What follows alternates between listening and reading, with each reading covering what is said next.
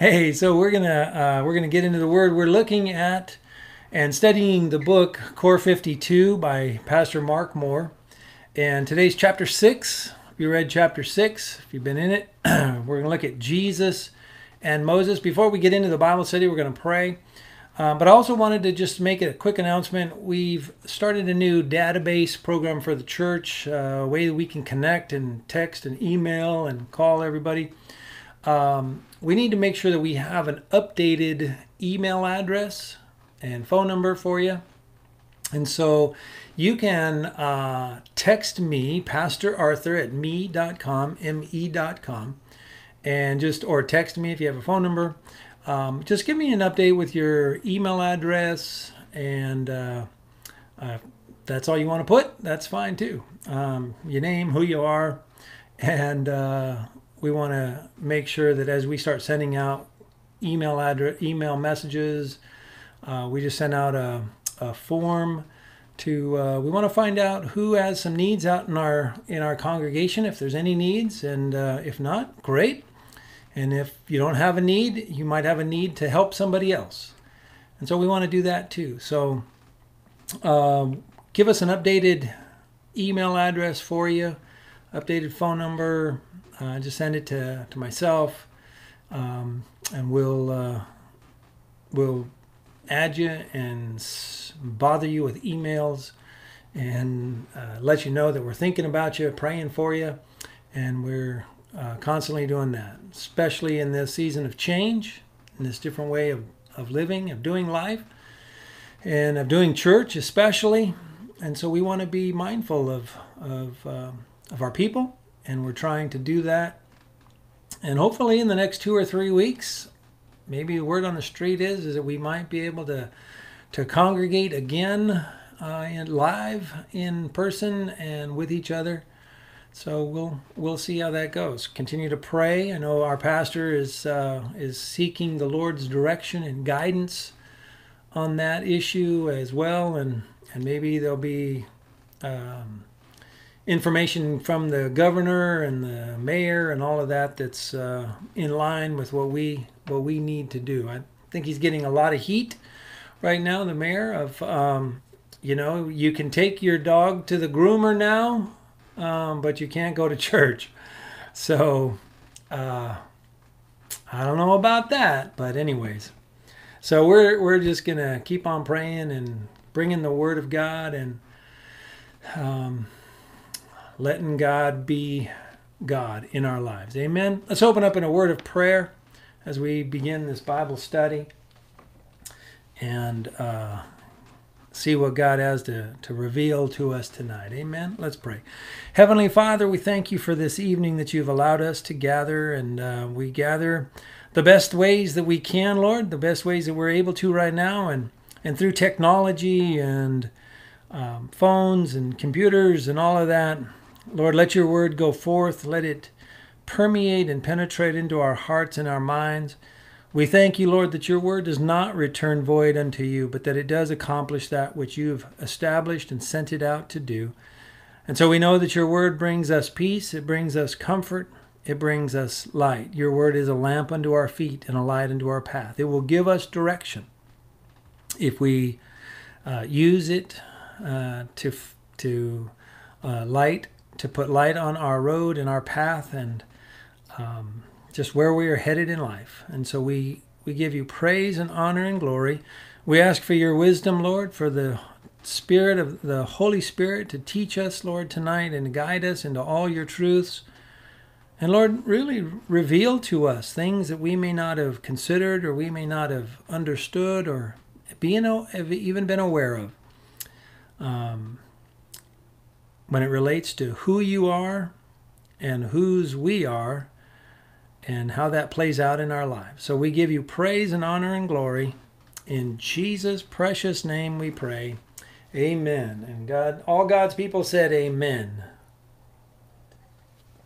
So I'm listening for a big, loud amen coming across the internet. Well, we're going to get into the, to the Bible study. Today we're looking at, uh, again, uh, Core fifty-two, the book by Mark Moore. It's a discipleship book, prayer, uh, a devotional. um, fifteen minutes a day or fifteen minutes a week.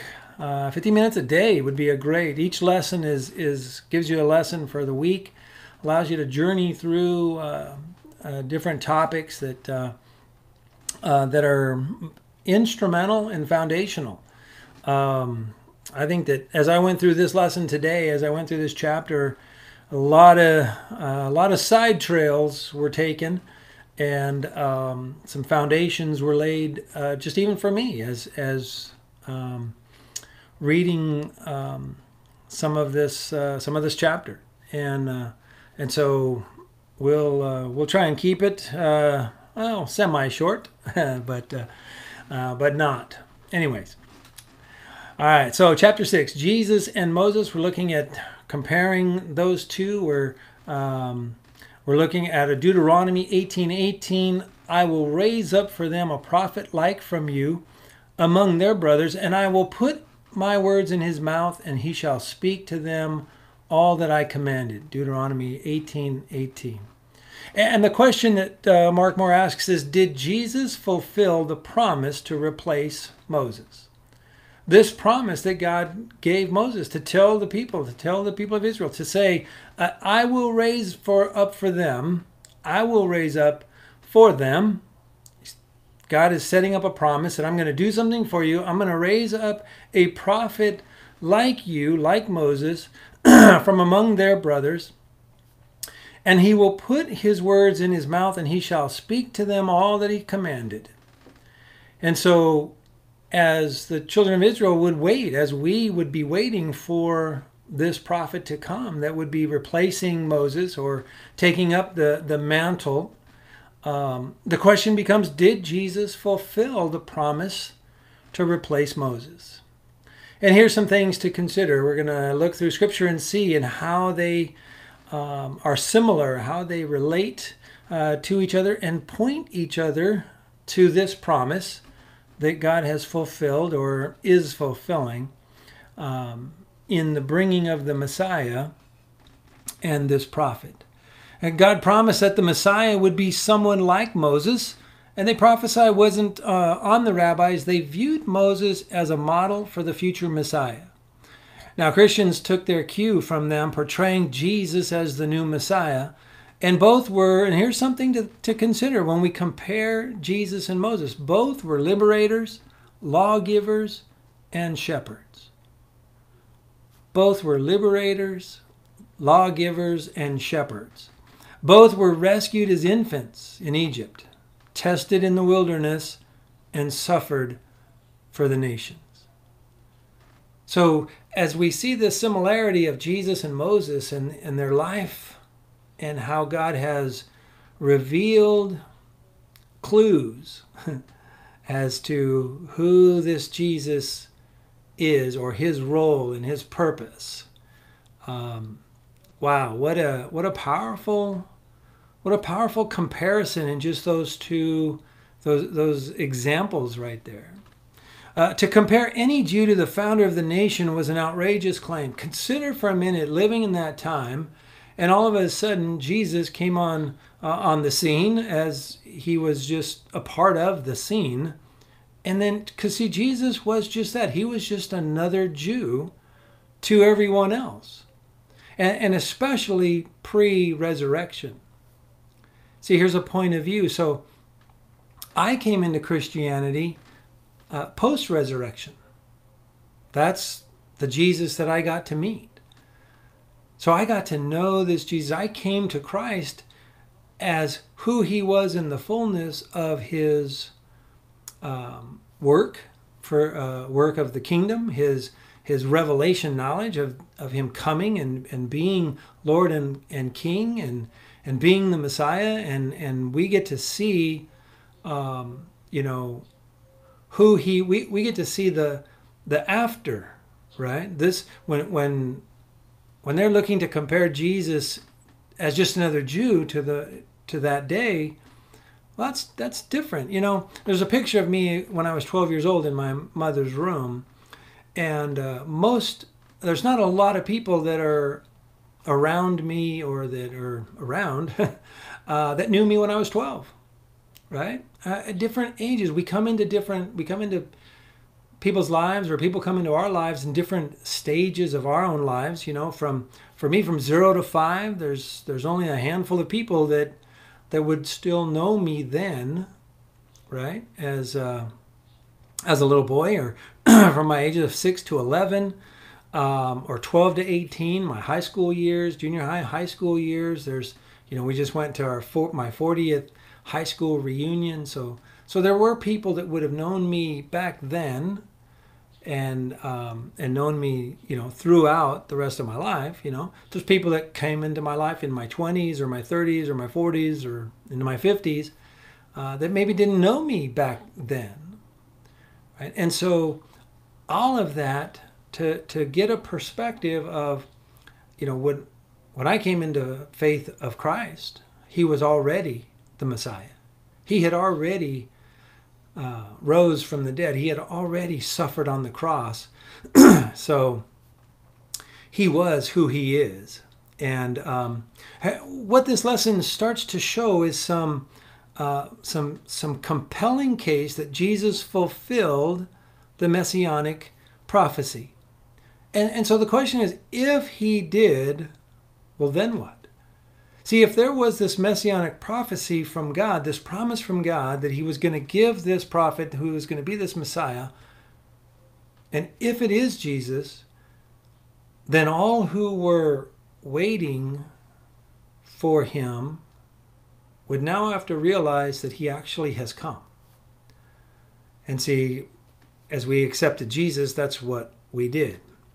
Um, in our lesson, we take a look at the uh, the New Testament and how these different um, what what he calls what Mark Pastor Mark Moore calls as allusions, because they're not scientific facts, I guess, but um, similarities, or their uh, um, illustrations, and that that can be applied. Uh, we start with Jesus himself in the Sermon on the Mount. Six times we read that Jesus, to the effect that Moses said, but Jesus said, but I say. So he was relating himself to even Moses. He was saying, Moses said, but I say. You know, pretty, pretty gutsy to address what he was about to say, to supersede or to change what Moses had said. And see, one of the first things that, that God had to do when he brought Jesus on the scene is he had to change people's thinking. He, he had to change their mindset. He had to change their idea of, of what was is now no longer going to be the way it's going to be. Things are going to change because, as Jesus said, the kingdom of God is at hand. And so um, this change is being, is being lived out. Uh, Jesus clearly saw himself not merely as an authoritative interpreter of the Mosaic Law, but as one who could fulfill and even extend the divine law. So Jesus had a, a major understanding of, of what he was about to do, but he also knew, uh, because he knew who he is at the time, who he was, who he is, he was able to move within authority to make those changes. And so the question comes to us is, do we know who we are in Christ? Uh, do we really understand, if Jesus knew who he was in his authority, because he was in the beginning, he was with the Father. When the beginning, it said, in the beginning, let us make man by in our image. And he is a part of the us. And he knew all that he was before. He knew that he was about his Father's business, and so he knew to operate. He knew that he could call legions of angels down upon and wipe everybody out, but it wasn't according to God's will. It wasn't according to the plan that he was set to do. And so he operated from a, an internal awareness. Do we operate from that same internal awareness of really who we are in Christ? Because we're not really questioning uh, whether or not Jesus is the Messiah. We, we already know that he is. We're, we're not questioning whether or not Jesus is God. We, we truly believe that he is. In, in the lesson, Matthew seemed to agree, shaping the entire book in the shadow of Moses. Beginning with his birth, Jesus mirrored Moses. In Egypt, he was saved from a tyrannical despot. He survived his testing in the wilderness after passing through water.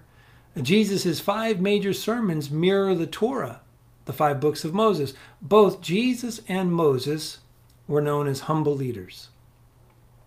Moses and Jesus have a conversation on the top of a mountain during the transfiguration. And finally, Jesus' Last Supper was during the Passover meal that Moses established. And so clearly Moses foreshadowed Jesus.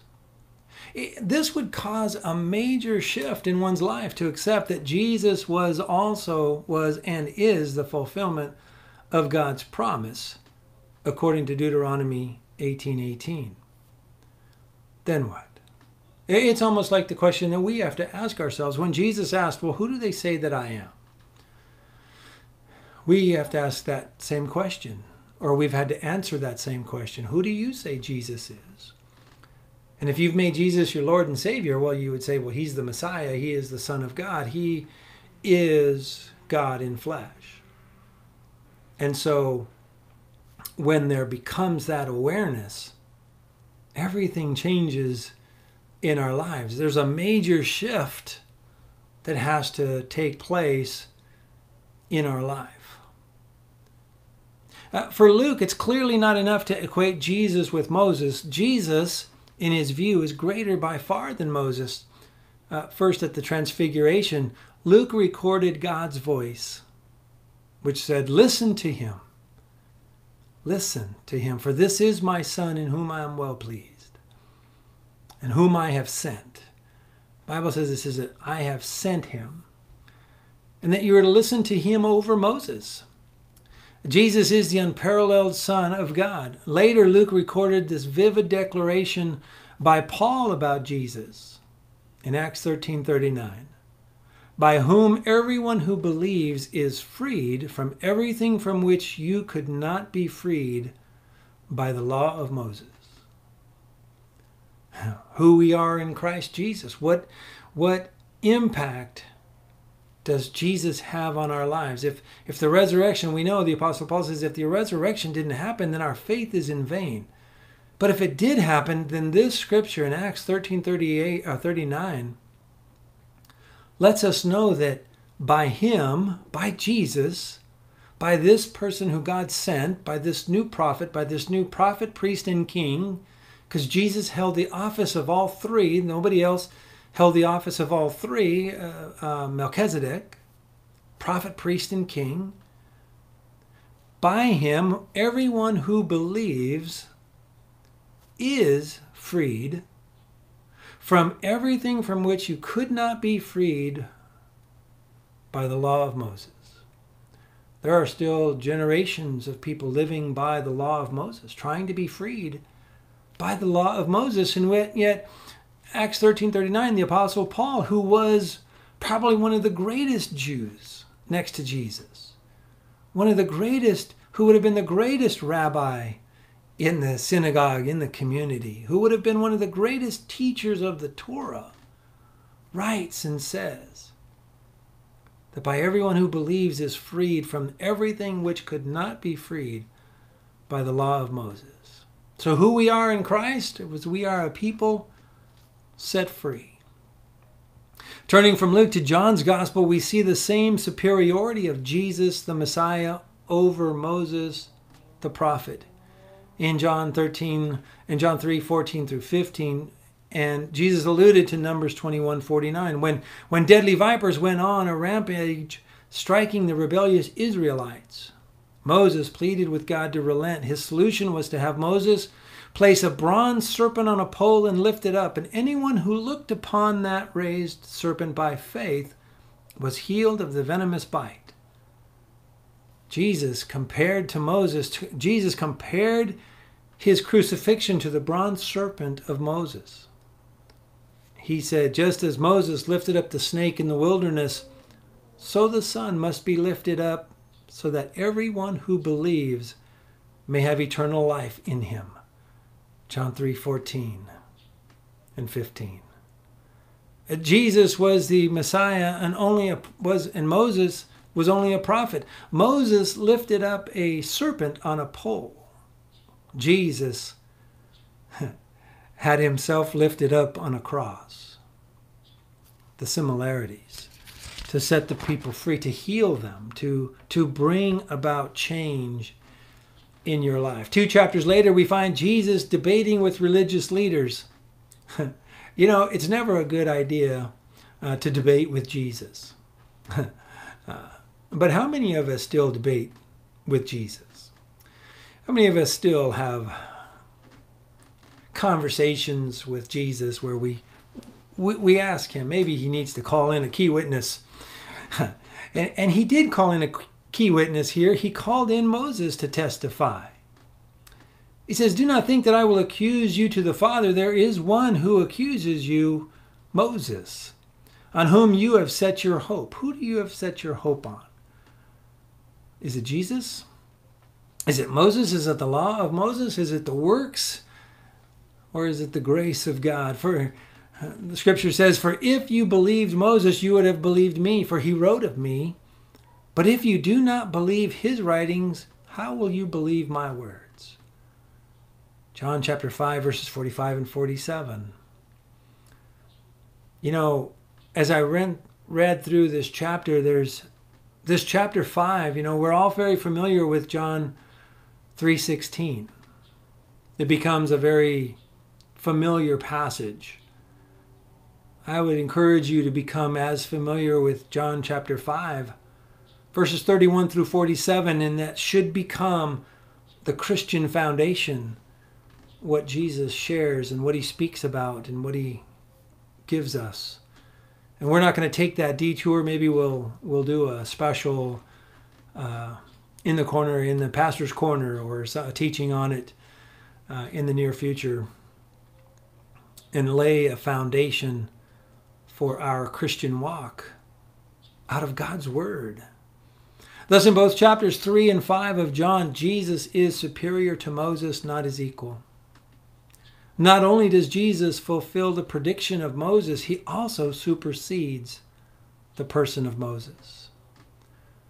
You know, right now there's a, a T V show on, The Last Dance. It's a, a history documentary of the life of Michael Jordan, and haven't been able to watch it yet. I've been uh, uh, quarantined from watching it till uh, Emily comes and we can watch it together. Um... But there's a comparison between Michael Jordan and Kobe Bryant, the late Kobe Bryant. And uh, uh, if Kobe was alive, he, and I think he has uh, expressed that he is, that there would be no Kobe Bryant if there had not been a Michael Jordan.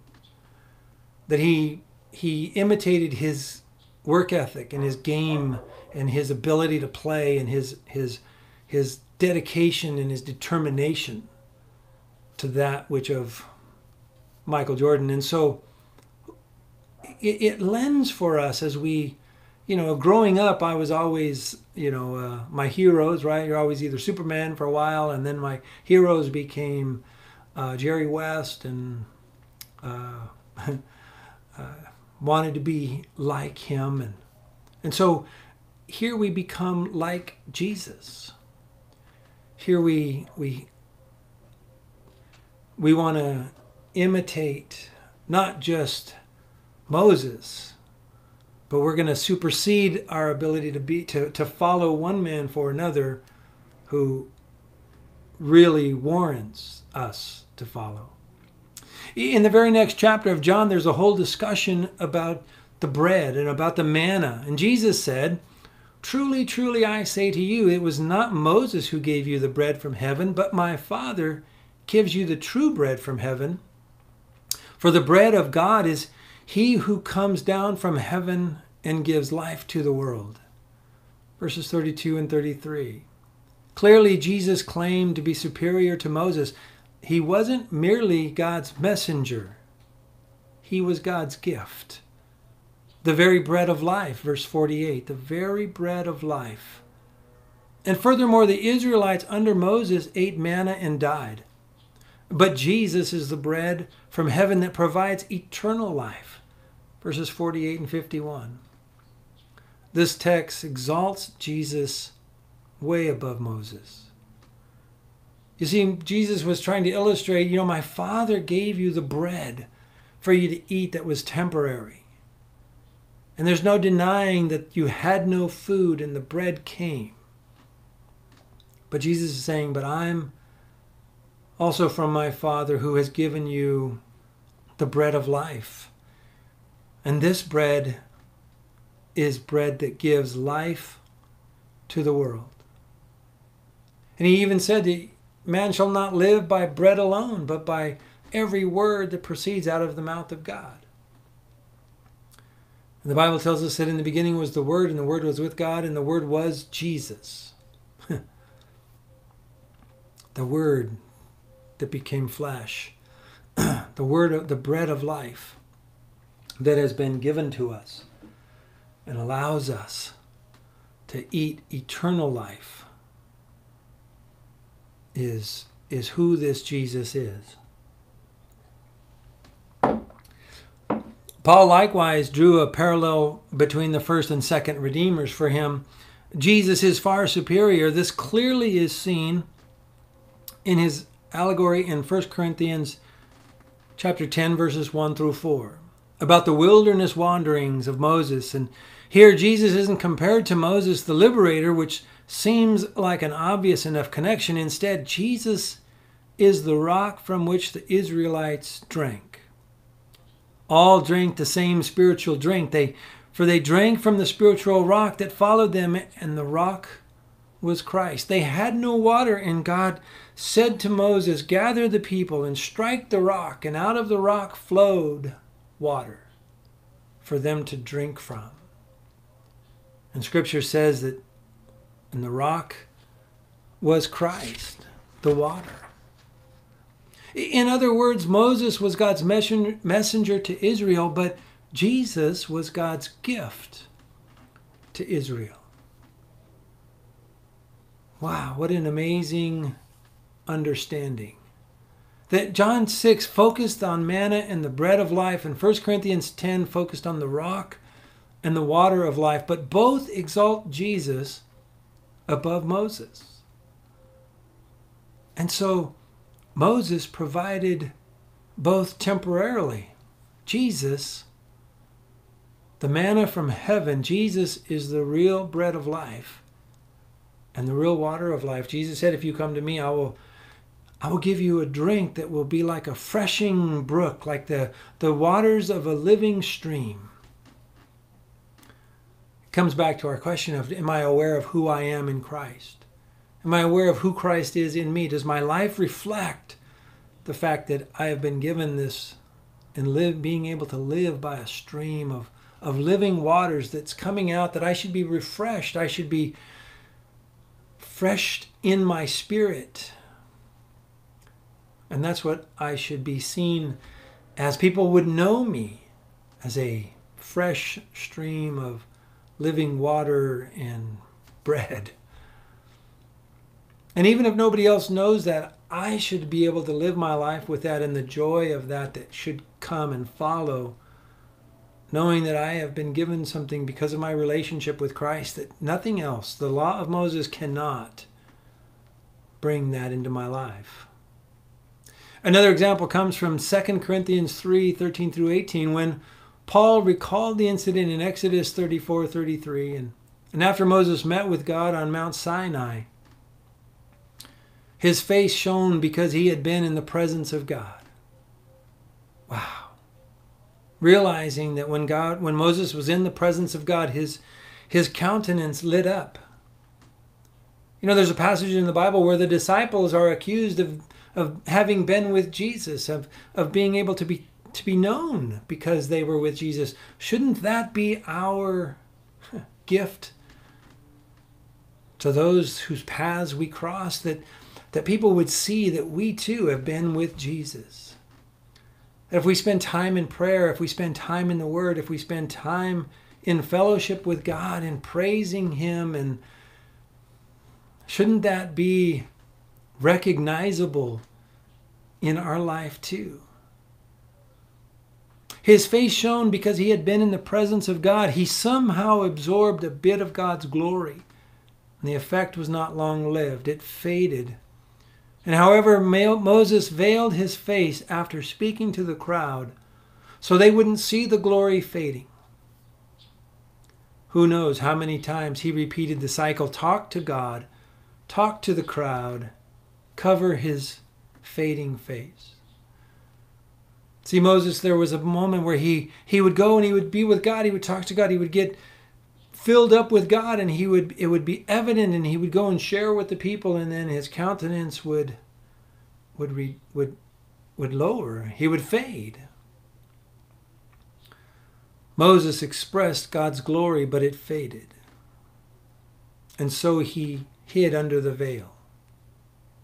But when Paul compared Moses with Jesus, he compared the fading glory of Moses with the unfading glory of Jesus on the Christian.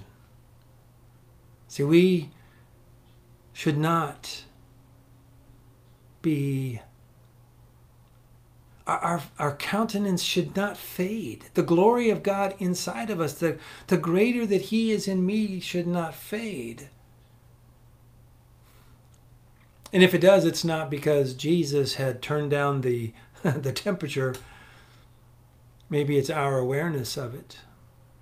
Scripture tells us, well, with, we all with unveiled face, beholding the glory of the Lord, are being transformed into the same image from one degree of glory to another. For this comes from the Lord who is the Spirit. Second Corinthians three eighteen. We are being transformed into the same image. Kobe Bryant spent years being transformed into the same image of Michael Jordan, out of works, out of study, out of recognizing his work ethic, out of recognizing his dedication and those things that he had control of to be able to duplicate and to up-level his game.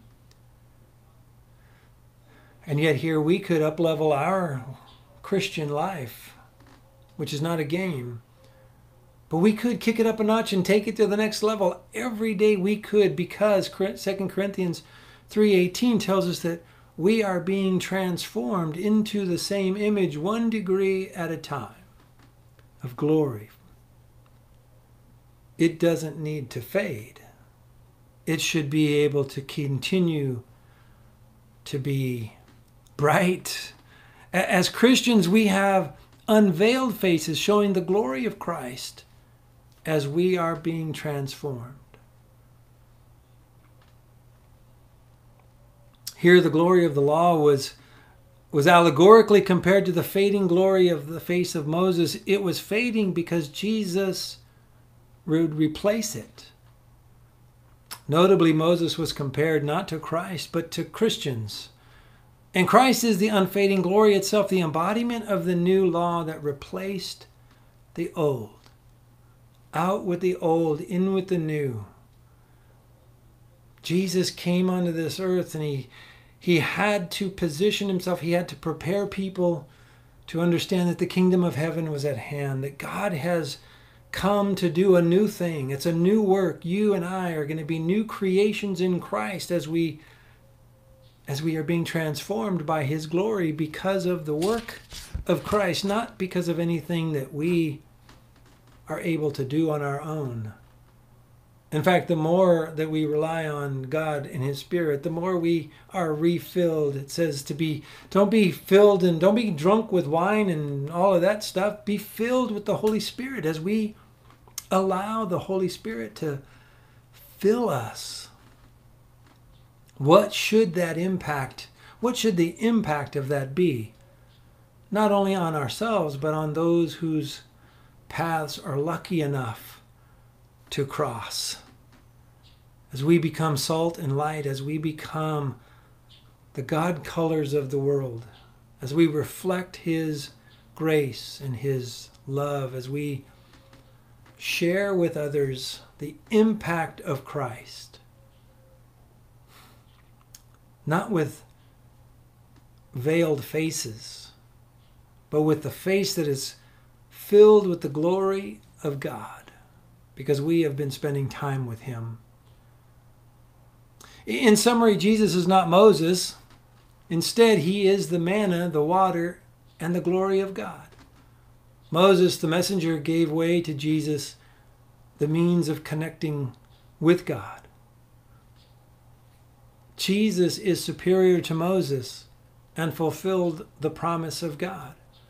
So the question back was, did Jesus fulfill the promise of Moses, of the prophet?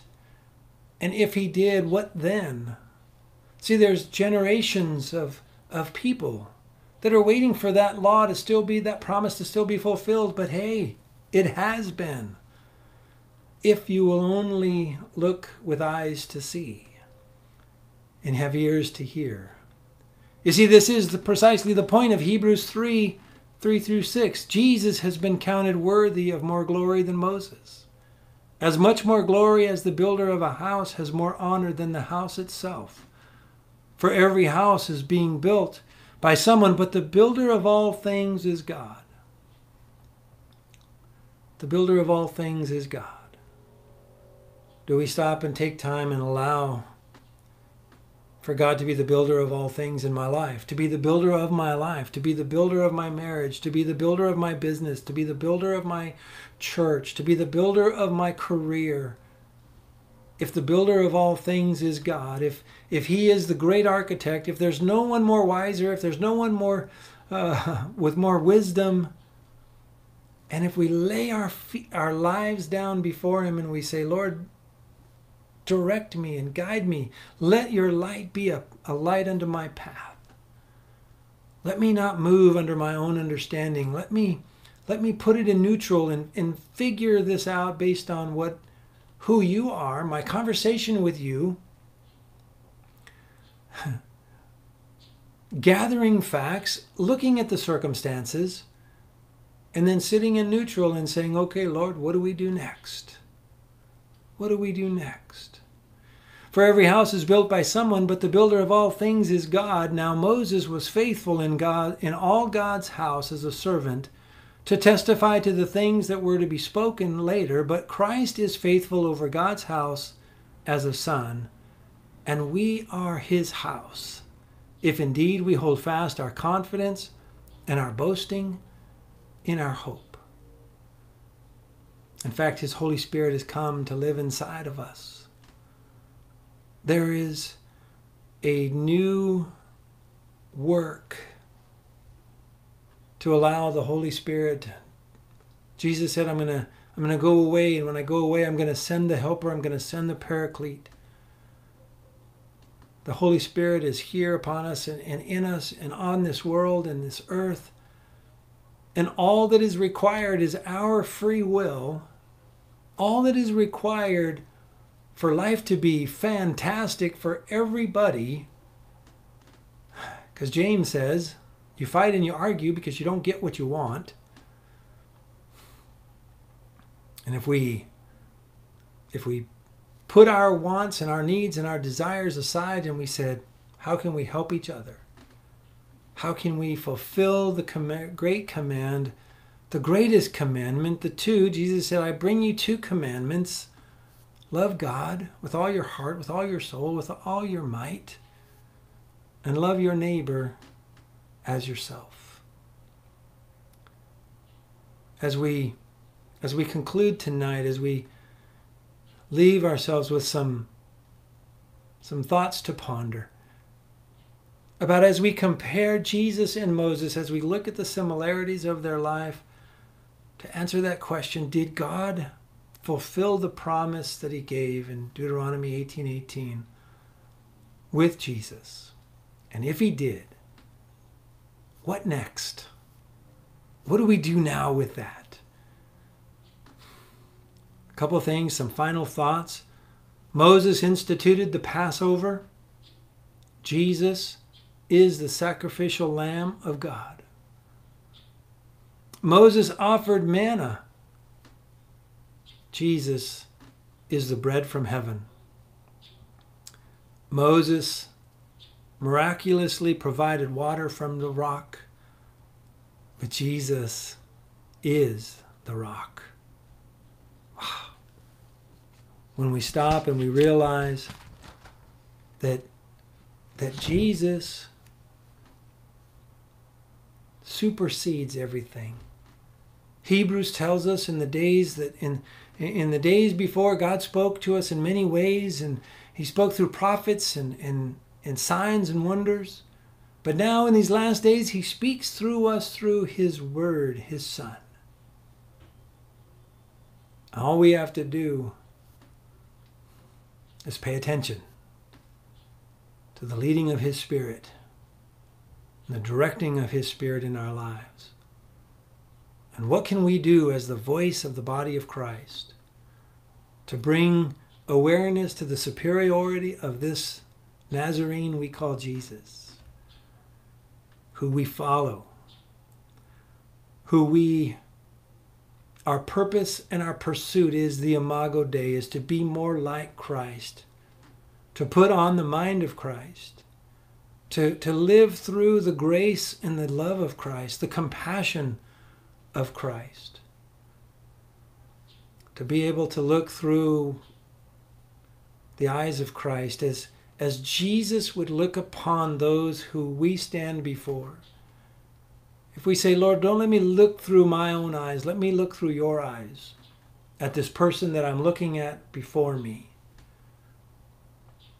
And maybe their life might not uh, line up with the Word of God, and maybe their choices might not be the best, and maybe mine might not be the best, and yet we can we can stand with with that awareness of looking at that cross that was raised, like Moses raised that staff with the serpent on it. Jesus said, I will raise this cross, that you will raise the Son of Man, and all will come and will be drawn unto me. Let us be the reason why people come to Christ, not the reason why they say, I don't want anything to do with them.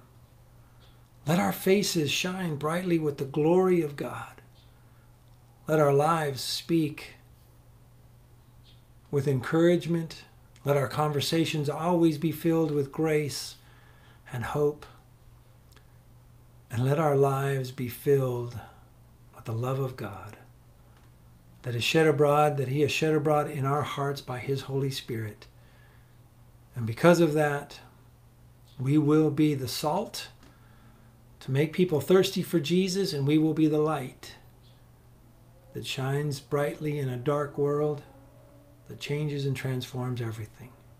Let me pray. Father, we thank you for tonight. We thank you for this lesson and this teaching, Lord. We, we thank you that as we compare ourselves